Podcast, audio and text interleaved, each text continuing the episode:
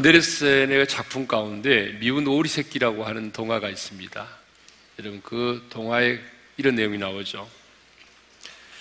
어, 귀여운 다른 오리들과는 달리 남달리 이렇게 큰 볼품이 없이 태어난 미운 오리 새끼 한 마리가 있었습니다.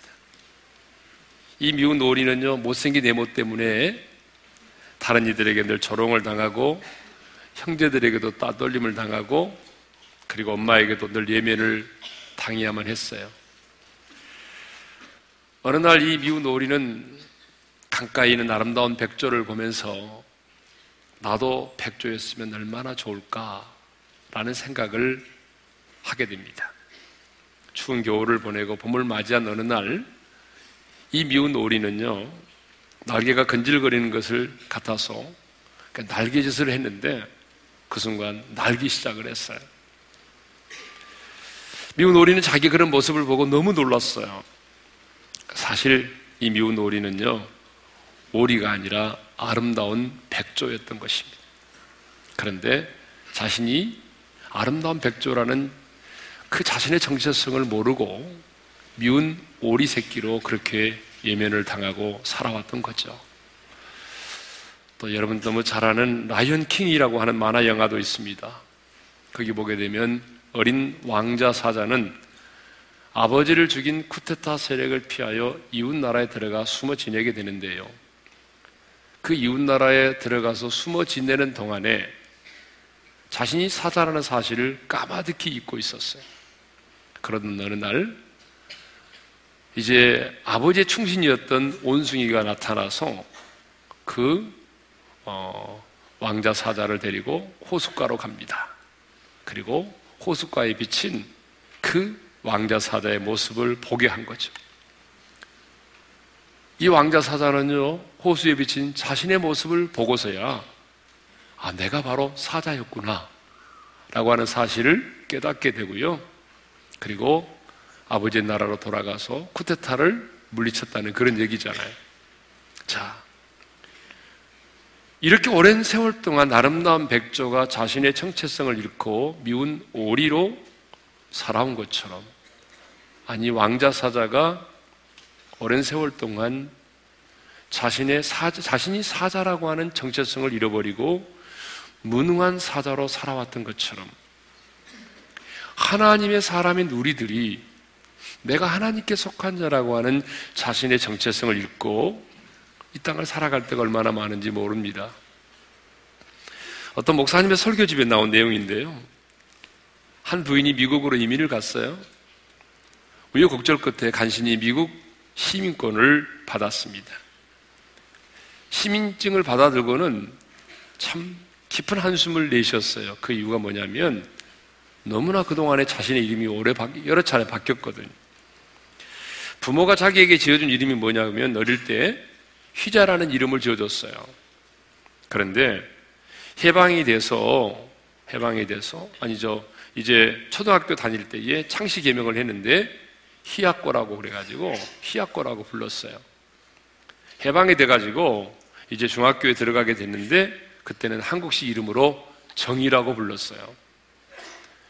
그 이후에 이제 결혼을 해서 인천에 살았는데 사람들이 자신을 춘천댁이라고 불렀어요. 그리고 이제 미국으로 이민을 갔는데요. 미국식으로 남편 성을 따라서 미시즈 조라고 불렀어요. 그러다가 미국 시민권을 받았을 때 거기 시민증에는 수지저라고 자신의 이름이 적혀 있었습니다. 자, 그렇다면 나는 도대체 누구인가? 나는 희자인가, 희약고인가, 정의인가, 춘천댁인가? 아니면 나는 수지조인가? 자신의 이름에 구토를 느꼈다는 것입니다. 파스칼은 팡세에서 이런 말을 했습니다. 하나님을 알지 않고는 내가 누구인지를 알 수 없고, 내가 누구인지를 알지 못하는 자는 필연코 불안과 허무의 삶을 살 수밖에 없다. 여러분 정말 그렇습니다. 하나님을 알지 못하면요, 누구도 내가 누구인지를 알 수 없어요. 그리고 내가 누구인지를 알지 못하는 자는요, 필연코 허무와 불안의 인생을 살 수밖에 없는 것입니다. 나는 누구인가? 나는 어디에 속한 자인가 라고 하는 자신의 정체성이 분명해야 여러분 인생을 당당하게 살 수 있습니다. 자신의 정체성이 분명해야 세상의 유혹을 이길 수 있고요. 자신의 정체성이 분명해야 환란과 핍박도 이겨낼 수 있고요. 자신의 정체성이 분명해야 목적이 이끌어가는 삶을 살 수 있는 것입니다. 성도 여러분, 성경을 보게 되면 이 세상에는요, 두 종류의 사람밖에 없습니다. 하늘에 속한 자와 땅에 속한 자. 그리고 빛 가운데 거하는 자와 어둠 속에 거하는 자. 그리고 하나님께 속한 자와 세상에 속한 자. 여러분, 이 세상은 두 종류 사람밖에 없어요. 그래서 예수님께서 뭐라고 말씀하시냐면 제자들에게 너희가 이 세상을 살면서 이 세상에 속하지 아니하고 내게 속한 거로 세상이 너희를 미워하느니라고 말씀하셨어요. 우리가 이 땅에 발을 딛고 살아가지만 우리가 이 땅에 속하지 아니하고 주님께 속해 있기 때문에 이 땅에 속한 자들이 너희를 미워한다는 거지. 사도 요한은 요한일서 4장 4절과 5절에서 이렇게 말하고 있습니다. 우리 다 같이 읽겠습니다. 시작. 자녀들아, 너희는 하나님께 속하였고 또 그들을 이겼나니 이는 너희 안에 계신 이가 세상에 있는 자보다 크심이라. 그들은 세상에 속한 거로 세상에 속한 말을 하며 세상이 그들의 말을 듣느니라. 거기 분명히 보게 되면 하나님께 속한 자가 나오고 세상에 속한 자가 나옵니다. 그런데 오늘 본문을 보게 되면 하나님께서 야곱과 이스라엘을 향하여 이렇게 말씀하시죠. 너는 내 것이라. 우리 한번 따라서 합시다. 너는 내 것이라. 예. 여러분, 이 내 것이라는 말은 뭘 말하죠? 소유를 말하는 거잖아요. 그러니까 하나님께서 너는 내 것이라. 이렇게 말씀하셨다면 그것은 바로 하나님의 소유를 의미하는 것입니다. 하나님이 친히 우리를 어둠에서 생명으로, 사망에서 어둠에서 빛으로, 사망에서 생명으로 우리를 인도하신 다음에 하나님의 것으로 소유권 등기를 마치셨음을 의미합니다. 그러니까 하나님의 소유로 소유권 등기를 딱 마치신 다음에 하나님이 우리에게 하시는 말씀이 뭐냐면 너는 내 것이라는 것입니다. 그래서 주님은 오늘 신부된 이 땅의 교회를 향하여 너는 내 거야 이렇게 말씀하시는 거죠. 여러분 드라마를 보게 되면 이런 대사가 참 많이 나와요. 음, 어떤 드라마인지는 생각이 안 나는데 아마 여러분 드라마를 보신 분들은 아마 이런 유사한 대사를 많이 보셨을 거예요. 사랑하는 남자가 사랑하는 여인을 향해서 하는 말이죠. 뭐라고 말하죠? 너는 내 거야. 그러니까 앞으로 다른 남자 쳐다보지 마. 너는 내 끼니까 내가 앞으로 책임질 거야. 뭐 제가 하니까 좀 썰렁하지만 아, 사실 어때요? 그런 대사를 많이 들어보지 않았어요? 예. 실제로 그런 대, 그렇게 얘기해 보신 분 손들어 보세요. 자기 아내 그런 사람에게 없어요? 아니 이렇게 많은 분 중에 한 번도 그런 얘기를 안 하셨어요?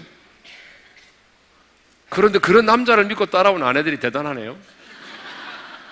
예. 자, 그런데 천지 만물을 창조하신 전능하신 하나님 아버지께서 만왕의 왕이신 하나님께서 오늘 저와 여러분을 향해서 뭐라고 말씀하십니까? 너는 내 것이라고 말씀을 하십니다. 너는 나의 소유라고 말씀하세요. 그러니까 여러분, 우리는 이미 소유권 등기가 끝나버린 하나님의 소유이고 하나님의 자녀입니다. 로마서 8장 15절에 보게 되면 우리는 양자의 영을 받아서 하나님을 아빠, 아버지라고 부르게 되었잖아요. 여러분 로마서 8장 15절을 함께 읽겠습니다. 너희는 다시 무서워하는 종의 영을 받지 아니하고 양자의 영을 받았으므로 우리가 아빠, 아버지라 부르지느니라. 여러분, 아무리 인격이 훌륭하고 능력이 많은 아빠라 할지라도요, 그 아버지가 나의 아빠가 아니라면 그 아버지의 성품과 능력은 나와는 아무 상관이 없는 것입니다. 여러분 안 그래요? 그런데 천지 만물을 창조하신 전능하신 하나님이 나의 하나님이시고 그 하나님이 나의 아빠가 되시는 것입니다. 그런데 그 나의 아빠이시고 나의 하나님이신 그분이 우리를 향하여 이렇게 말씀하십니다. 너는 내 것이라. 여러분, 너는 내 것이라고 하는 이 말씀보다 더 강력한 사랑의 표현이 없어요, 지금. 예? 제가 결혼 주례를 이렇게 이제 부탁하러 온 그 신랑과 신부에게 선물을 하나 줍니다. 그러니까 책을 하나 주는데 그 책이 뭐냐면 다섯 가지 사랑의 언어라고 하는 책이에요. 제가 사인을 해서 꼭 주거든요. 그런데 이 다섯 가지 사랑의 언어라고 하는 이 책에 보게 되면 사람마다 사랑의 표현이 다 다르다는 거죠. 여러분 그러지 않아요? 사람마다 사랑의 표현이 다 다릅니다.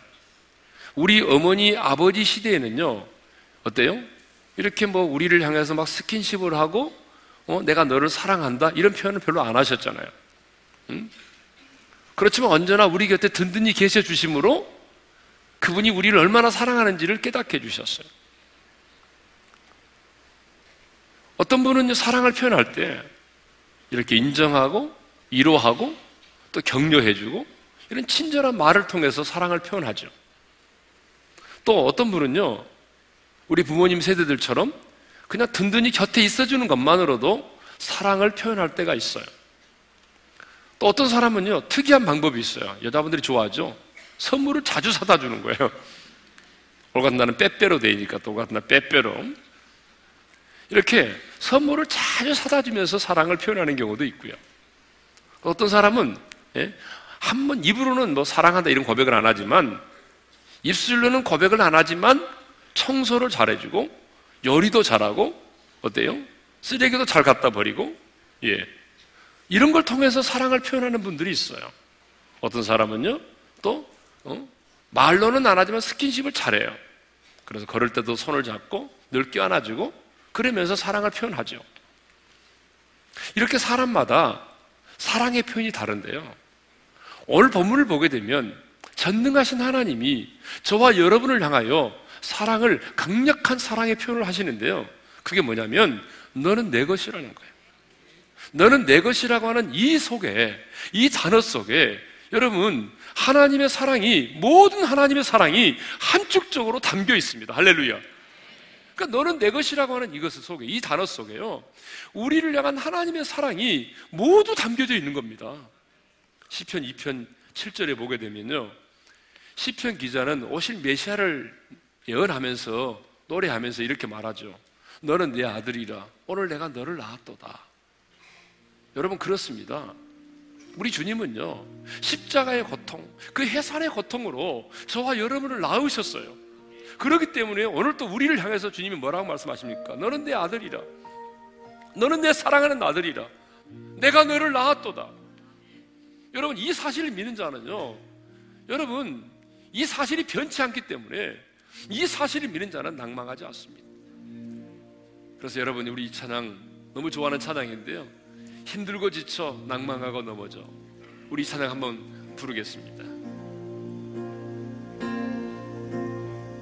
힘들고 지쳐 낭망하고 넘어져 일어날 힘 전혀 없을 때에 조용히 다가와 손 잡아 주시면 나에게 말씀하시네. 나에게 실망하며 내 자신 연약해 고통 속에 흘릴 때에. 짜증난 그 손길 눈물 닦아주시며 나에게 말씀하시네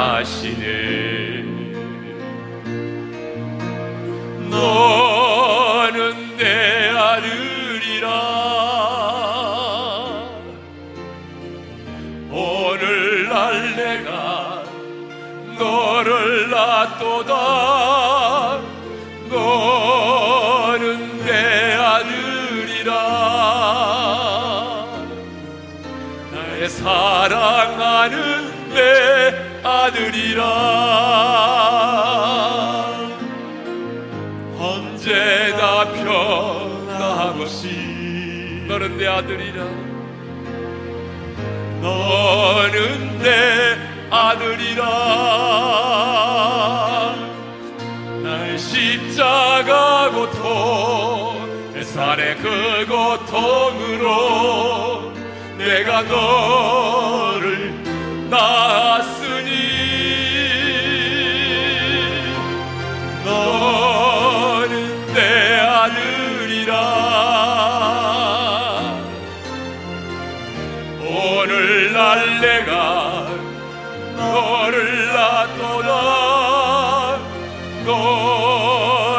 내 아들이라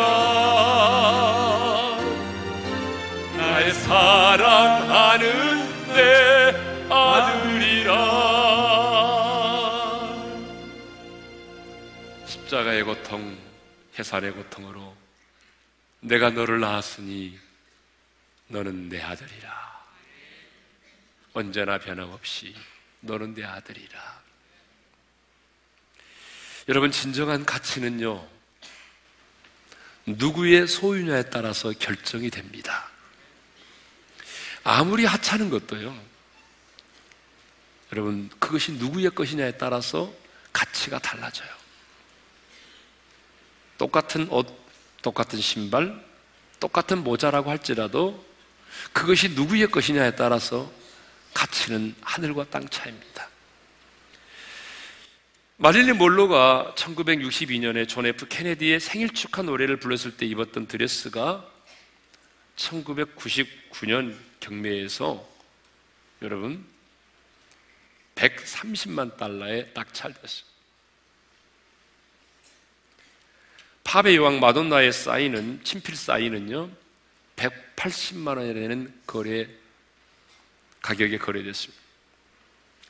유명한 권투 선수 무하마드 알리의 친필 사인은 우리나라 돈으로 170만 원에 거래되었습니다. 여러분 심지어는요 사람이 먹다 버린 껌도 있잖아요. 누가 씹다가 버리느냐에 따라서 여러분 그 가치가 달라지는 거예요.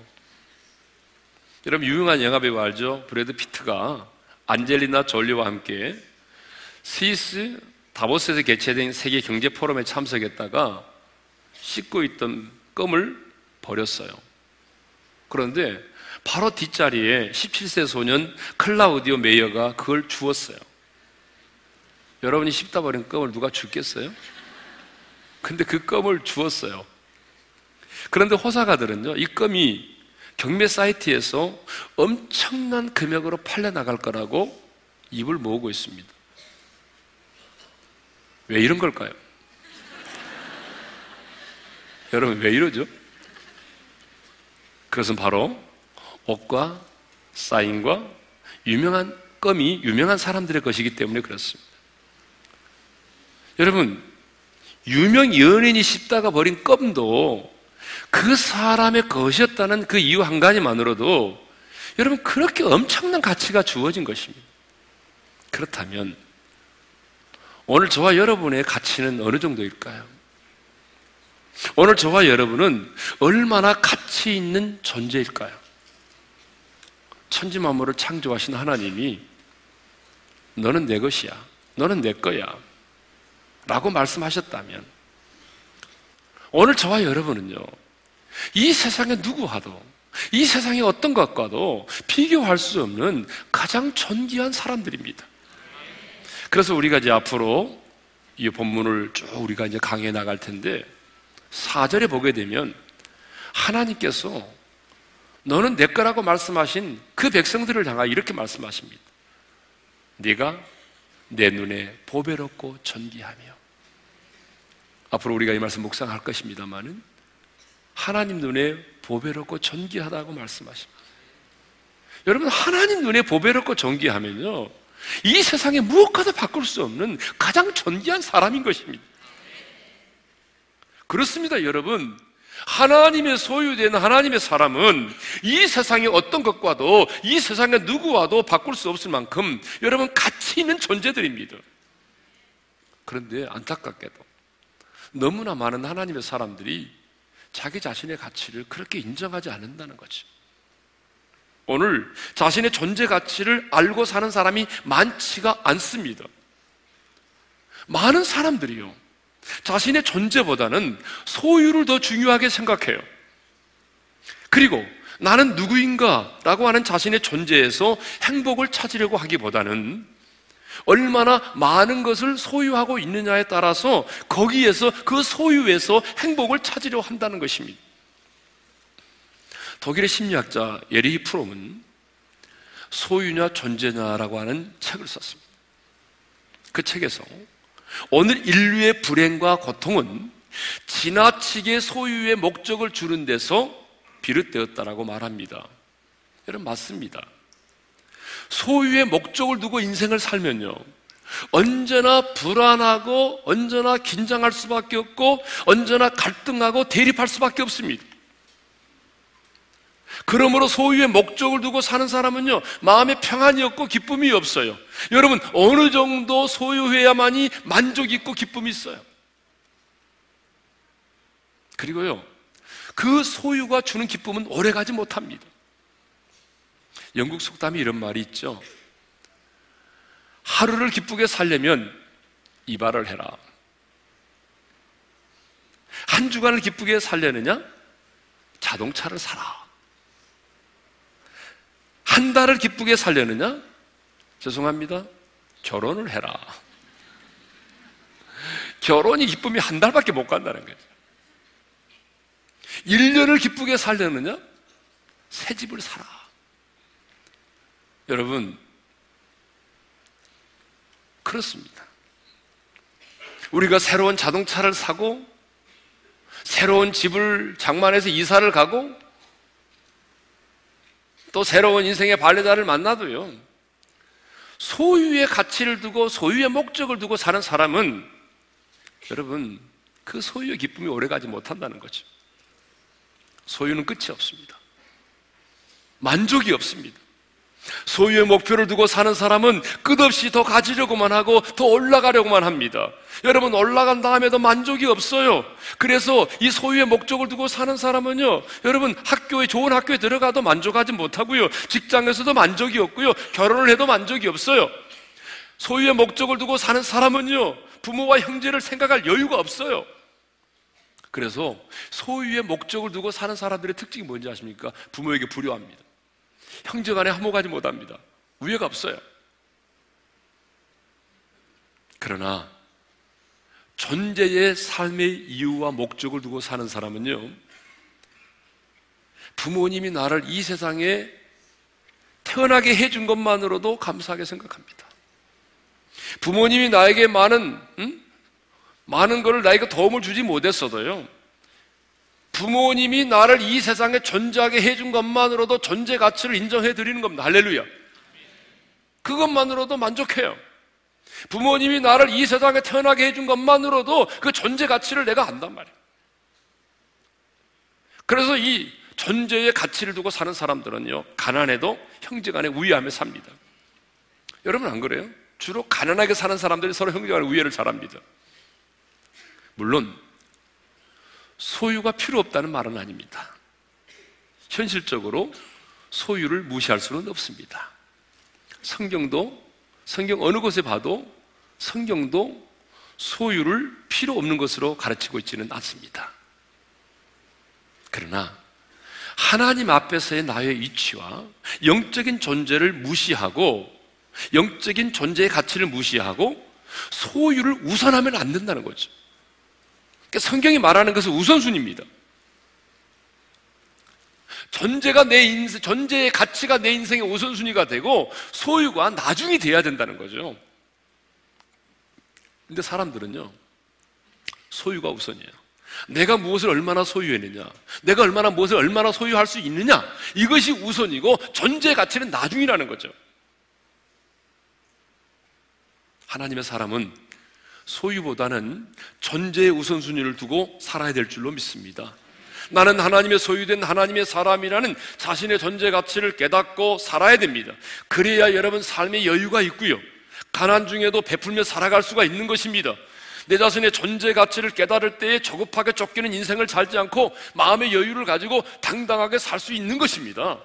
저는 우리 오륜의 모든 지체들이 너는 내 것이라고 하는 하나님의 음성을 듣고 하나님의 소유된 백성으로서의 진정한 가치를 가지고 당당하게 이 땅을 살아가시기를 주님의 이름으로 축원합니다. 그러면 하나님은 누구에게 너는 내 것이라고 말씀하셨습니까? 1절을 읽겠습니다. 다 같이요. 야곱아 너를 창조하신 여호와께서 지금 말씀하시느니라 이스라엘아 너를 지으신 이가 말씀하시느니라 너는 내 것이라 야곱과 이스라엘에게 너는 내 것이라고 말씀을 하셨습니다. 그러면 여기 나오는 야곱과 이스라엘은 누구를 말하죠? 구약 시대에 택함 받은 언약의 백성들을 말하는 것입니다. 그런데 오늘 본문에 나오는 야곱과 이스라엘은 구약 시대에 택함 받은 언약의 백성들만을 의미하는 것이 아니라 오늘 이 시대에 예수를 믿음으로 말미암아 새 언약의 백성이 된 저와 여러분들을 가리킵니다. 예수를 믿음으로 여러분 새로운 공동체 일원이 되고 그리스도의 신부가 된 교회인 저와 여러분들을 향한 말씀이죠. 그러니까 오늘 그리스도의 신부된 저와 여러분들을 향해서 주님이 말씀하십니다. 너는 내 것이라, 너는 내 거야. 이렇게 말씀하시는 것입니다. 그런데요, 제가 이 말씀을 묵상하면서 왜 하나님은 그냥 이스라엘아, 너는 내 거야, 내 것이라 이렇게 말씀하면 되는데 굳이 야곱아, 또 이스라엘아 이렇게 두 사람의 이름을 예? 두 이름을 언급하면서 너는 내 것이라고 말씀하셨을까? 제가 묵상하면서 내린 결론이 있습니다. 왜 하나님은 야곱이라는 이름과 이스라엘이라는 이름을 동시에 불러가면서 너는 내 것이라고 표현했을까? 그 이유는요. 야곱이라는 이름과 이스라엘이라고 하는 이름 속에 불가항력적인 하나님의 은혜, 끊을 수 없는 하나님의 사랑, 포기할 수 없는 하나님의 거룩한 열정이 담겨져 있기 때문에 그렇습니다. 우리가 잘 아는 것처럼 야곱은요, 형 예서와 함께 쌍둥이로 태어났어요. 태어나면서부터 그는 형 예서의 발뒤꿈치를 잡고 태어났어요. 그래서 그 이름이 야곱이에요. 발뒤꿈치를 잡은 자, 다른 말로 말하면 간사한 자, 사기꾼 이런 얘기죠. 야곱은요, 진짜 그 이름대로 살았습니다. 그 이름에 걸맞게 정말 사기꾼으로 인생을 살았습니다. 자신의 출세와 성공을 위해서라면 수단과 방법을 가리지 않았어. 그래서 어떻게 했어요? 아버지를 속이고 자기 형을 속여서 장자의 명분을 쟁취했어요. 하란에 가서는요, 삼촌의 집, 삼촌의 집에 머물러 있으면서는요, 그때도 장깨를 부리고 수단과 방법을 가리지 않아서 삼촌의 재물을 빼앗았어요. 객지생활 20년을 생활을 마치고 이제 고향으로 돌아오는데 형 에서가 400인의 군사를 거느리고 온다는 소식을 듣고 자기의 전매 특거인 장기를 또 부리기 시작합니다. 그래서 자기의 소유와 가축들을 두 대로 나누고 그 다음에는요 뇌물을 뇌물을 보냅니다. 형 에서에게 뇌물을 보냅니다. 그리고 자기 혼자 마지막 홀로 남아 있었어요. 근데 하나님이 찾아오셨어요. 그리고 씨름을 하십니다. 하나님 야곱과 실험을 합니다. 야곱이 얼마나 끈질긴 사람인지 여러분 아시죠? 야곱은요, 하나님을 그동안 베델에서도 만난 적이 있고요. 하나님 떠나는 음성을 듣고 가나안 땅을 향해서 출발했고요. 또는 와서도 하나님의 음성을 들었던 적이 있어요. 그렇게 하나님의 음성을 듣고 하나님을 만났음에도 불구하고 변하지 않았던 사람, 변할 것 같으면서도 변하지 않는 사람이 대표적으로 야곱이거든요.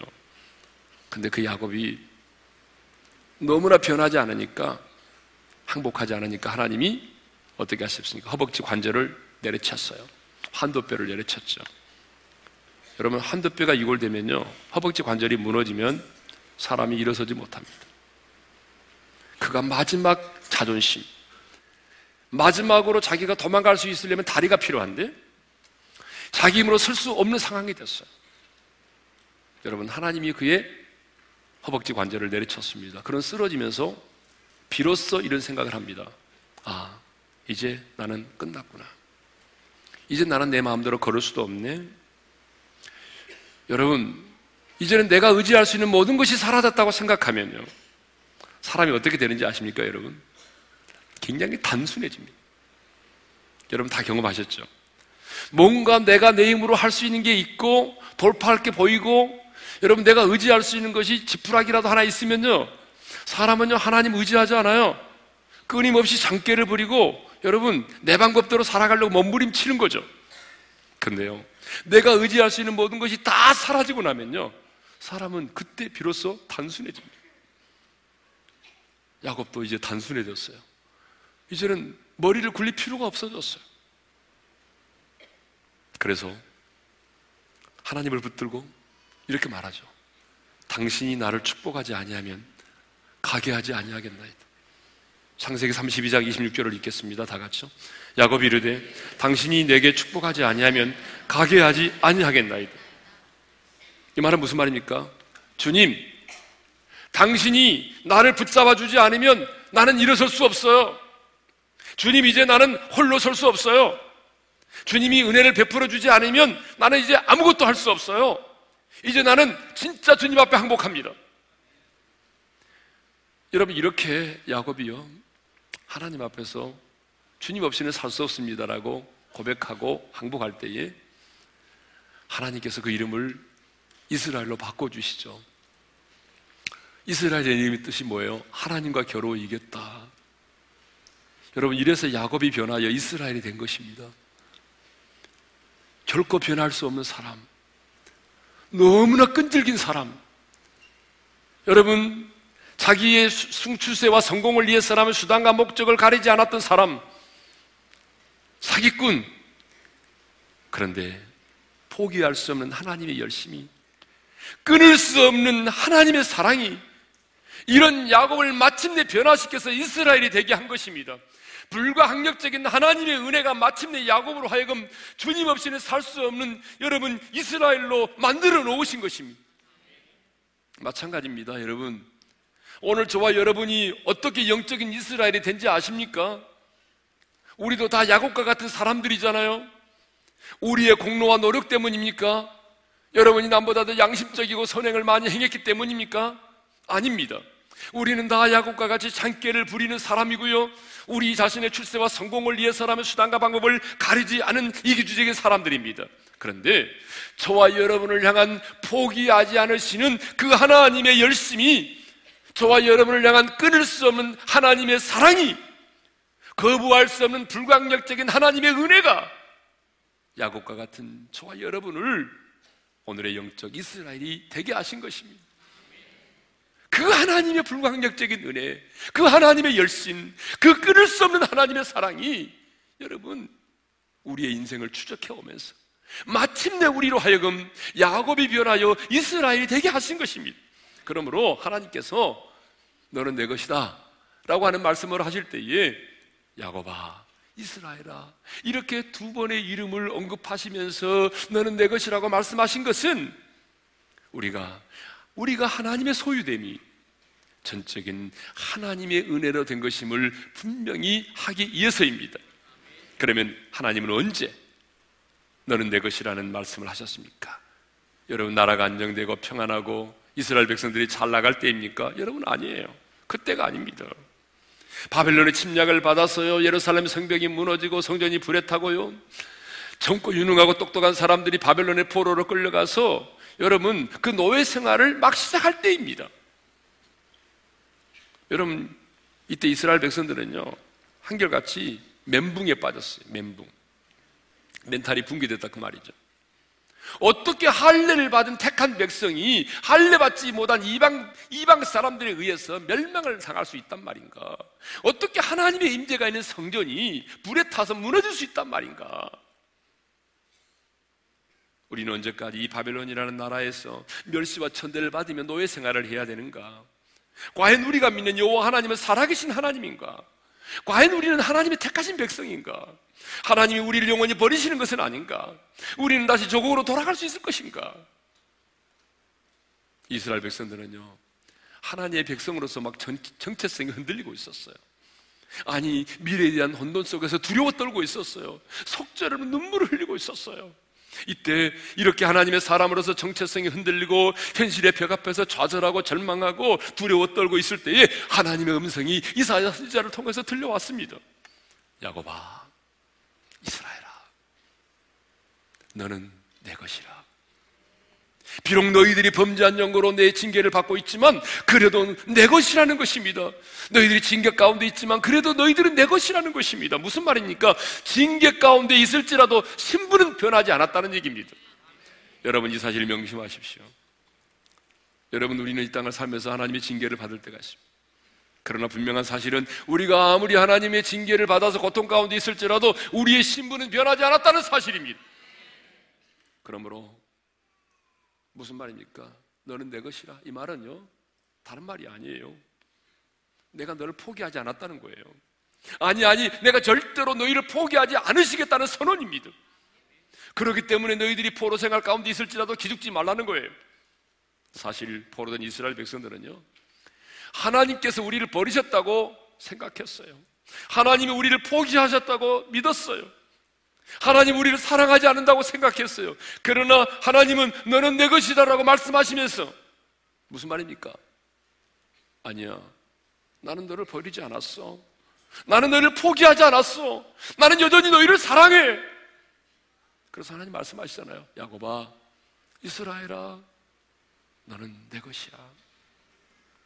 성도 여러분, 오늘 우리 중에도요, 포로된 이스라엘 백성들처럼 너무 힘들고 어려운 일을 만나면 하나님 과연 살아 계세요? 하나님 나 버리지 않으셨어요? 하나님 나 기억하고 계세요? 하나님에 대한 의심이 들 때가 있어. 하나님의 사람으로서 막 정체성이 흔들릴 때가 있어.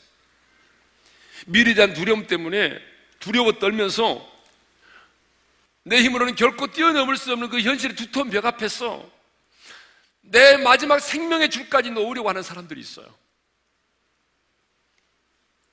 오늘 우리 중에 그런 분 안 계십니까?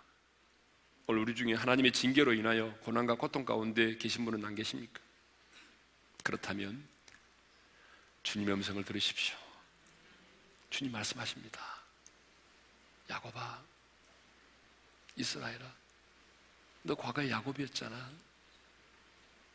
근데 너 은혜로 이스라엘이 되었지? 너는 내 것이야. 너는 내 거야. 나는 너를 포기하지 않았어. 나는 여전히 너를 사랑해. 누가 뭐라 해도 아무리 인생이 힘들고 어려워도 네가 어떤 징계 가운데 있다 할지라도 너는 내 것이야. 여러분 이 주님의 음성을 들을 수 있기를 바랍니다. 인생을 살다 보게 되면 세상이 나를 버릴 때가 있어요. 인생을 살다 보게 되면 조직이 나를 버릴 때가 있고 인생을 살다 보게 되면 직장이 나를 버릴 때가 있고 인생을 살다 보게 되면 나를 낳아준 부모도 나를 버릴 때가 있는 거예요. 그럴지라도 두려워하지 마십시오. 기죽지 마십시오. 당신은 하나님의 소유된 하나님의 사람입니다. 우리가 하나님의 소유된 백성이기에 하나님께서 우리 인생을 책임져 주십니다. 나의 안에 거하라. 나는 네 하나님이니 찬양하십시다. 나의 안에 거하라. 나는 내 하나님이니 모든 환란 가운데 너를 지키는 자라 두려워하지 말라 내가 널 도와주리니 놀라지 말라. 내 손 잡아주리라. 내가 너를 지명하여 불렀나니 너는 내 것이라. 내 것이라. 너의 하나님이라. 내가 너를 보배롭고 존귀하게 여기노라 너를 사랑하는 내여 내가 너를 지명하여 불렀나니 너는 내 것이라 내가 너를 지명하여 불렀나니 너는 내 것이라. 내 것이라. 너의 하나님이라. 너를 보배롭고 존귀하게 여기노라 내 여호와라 자 우리 한번 눈을 감고 주신 말씀 마음에 새김에 기도하십시다 여러분 하나님의 사람은요 정체성이 분명해야 됩니다 나는 누구인가 나는 누구에게 속한 자인가? 여러분 이 사실이 분명하지 않으면 우리는 세상 사람들처럼 조급하고 대립하고 긴장 관계 속에 살 수밖에 없어요. 하나님이 야곱과 이스라엘에게 말씀하십니다. 너는 내 것이라. 여러분 우리가 과거의 야곱이었어요. 정말 편할 수 없는 사람이었어. 죽었다 깨라도 우리는 예수 믿을 사람이 아니었어요. 그런데 우리를 향한 끊을 수 없는 그 하나님의 사랑, 포기할 수 없는, 거부할 수 없는 그 하나님의 열심이, 그 불가항력적인 하나님의 은혜가 오늘 이렇게 이스라엘을 만들어 주신 겁니다. 주님 말씀합니다. 이스라엘아, 나의 신부된 자야. 너는 내 거야. 여러분 우리는 하나님의 소유된 사람이 누구의 것이냐에 따라서 그 가치가 결정되는 것입니다. 주님이 말씀하잖아요. 너는 보배롭고 존귀한 사람이라고. 왜 내 거니까? 여러분의 가치를 우습게 생각하지 마세요. 여러분은 여러분의 것이 아닙니다. 주님의 것입니다. 그러니까 힘들어도 자살하면 안 되는 거예요. 자살하면 안 되는 거예요. 왜? 내 생명이 내 것이 아니니까. 내 생명 내 것이 아닌데 왜 자살하려고 하세요, 여러분?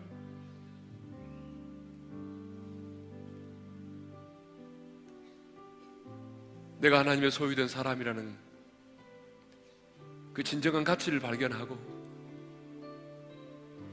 오늘 그 주님의 음성을 들으십시오. 우리 중에 두려워 떠는 분이 계십니까? 하나님이 나를 버리셨구나. 하나님 나를 사랑하지 않는구나. 하나님 나를 포기하셨구나. 그렇다면 어떻게 이런 일이 있을 수 있겠어?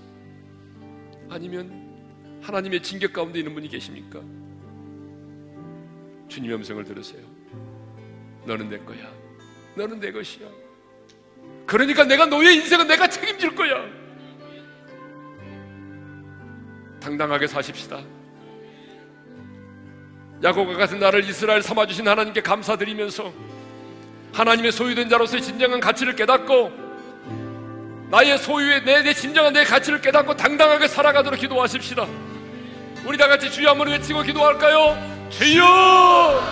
아버지 하나님, 은혜와 사랑을 감사드립니다. 하나님, 우리가 야곱과 같은 사람이었지만 불광력적인 당신의 은혜, 끊을 수 없는 당신의 그 사랑, 하나님 포기할 수 없는 하나님의 그 열심으로 말미암아 오늘 우리 모두가 이스라엘이 되었습니다. 하나님, 우리를 당신의 소유 삼아주심을 감사합니다. 하나님 연약하고 부족하고 물이 많지만 너는 내 것이라고 말씀하시고 오늘 또 나를 보배롭고 전기하게 여겨주심을 인하여 감사합니다. 하나님이 내 자신의 가치를 온전히 깨닫게 도와주셨습니다. 하나님 아버지 당당하게 살기를 원합니다. 하나님이 이제는 소유의 목적을 두는 것이 아니라 내 자신의 존재 가치에 인생의 목적을 걸고 하나님의 그 인생의 목적을 위해서 살아갈 수 있기를 원합니다. 하나님 아버지 오늘 우리 오리의 성도들 가운데 두려워 떠는 분이 있습니까? 하나님의 징계와 고난 가운데 있는 자가 있습니까? 하나님이 나를 버리셨구나 정체성이 흔들리는 자가 있습니까? 오늘 주님의 음성을 들을 수 있게 도와주십시오. 너는 내 것이라 너는 내 것이라 그러면 내가 너를 지킵니다. 이 주님의 음성을 듣게 하시고 그래서 당당하게 살아갈 수 있도록 은혜를 베풀어 주십시오. 하나님이라 내가 너를 보배롭고 존귀하게 여기노라 너를 사랑하는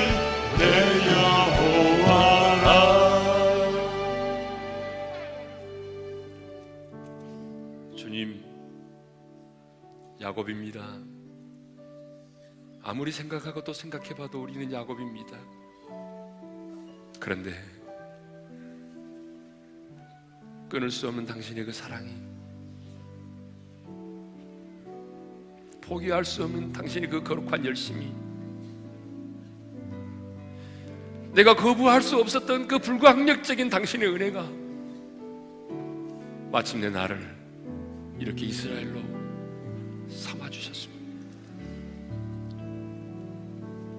이제 거룩한 신부인 이스라엘로 주님 음성을 듣습니다. 너는 내 것이야. 주님 감사합니다. 나는 당신의 소유된 사람입니다. 지금까지는 내 자신을 무가치하게 여겼지만 하나님의 소유된 사람으로서 내 자신의 진정한 가치를 발견하게 도와주시니 감사합니다. 나는 이 세상의 누구와도 어떤 것과도 바꿀 수 없는 가장 존귀한 하나님의 사람임을 선포합니다. 주님, 이제 내 자신의 가치를 발견했기에 당당하게 살겠습니다. 우리 중에 지금 두려워 떨고 있는 분, 하나님의 징계 가운데 고통 당하고 있는 분들, 하나님이 나를 버리셨구나, 하나님이 나를 포기하셨구나. 그래서 하나님을 의심하고 내가 하나님께 속한 자라는 그 정체성마다 흔들리고 있는 사람이 있다면 오늘 이 주님의 음성을 듣기를 원합니다. 들려주십시오, 주님. 머리가 아닌 가슴으로 듣기를 원합니다. 너는 내 것이라. 내가 너의 인생을 내가 책임져 주마. 이제는 우리 주 예수 그리스도의 은혜와 하나님 아버지의 영원한 그 사랑하심과 성령님의 감동하심과 교통하심과 축복하심이 너는 내 것이라는 주님의 음성을 듣고 하나님의 소유된 백성으로서 진정한 가치를 가지고 당당하게 이 땅을 살기를 원하는 모든 지체들 위해 이제로부터 영원토로 함께 하시기를 축원하옵나이다. 아멘.